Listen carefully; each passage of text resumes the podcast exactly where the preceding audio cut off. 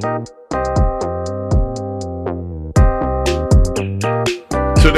in Nerd History. Today's date is October 27th. In 2009, League of Legends released on the PC. This popular and competitive online game pits players against each other in 5v5 matches where they control powerful characters with unique abilities and try to destroy the enemy base. In 2017, Super Mario Odyssey released in the US. This is a game where you can explore various worlds with Mario and his new friend Cappy, a hat that lets you control other characters and objects, with the goal of stopping Bowser from marrying Princess Peach. For more nerdy facts about today's entries, visit lovethynerd.com slash nerdhistory.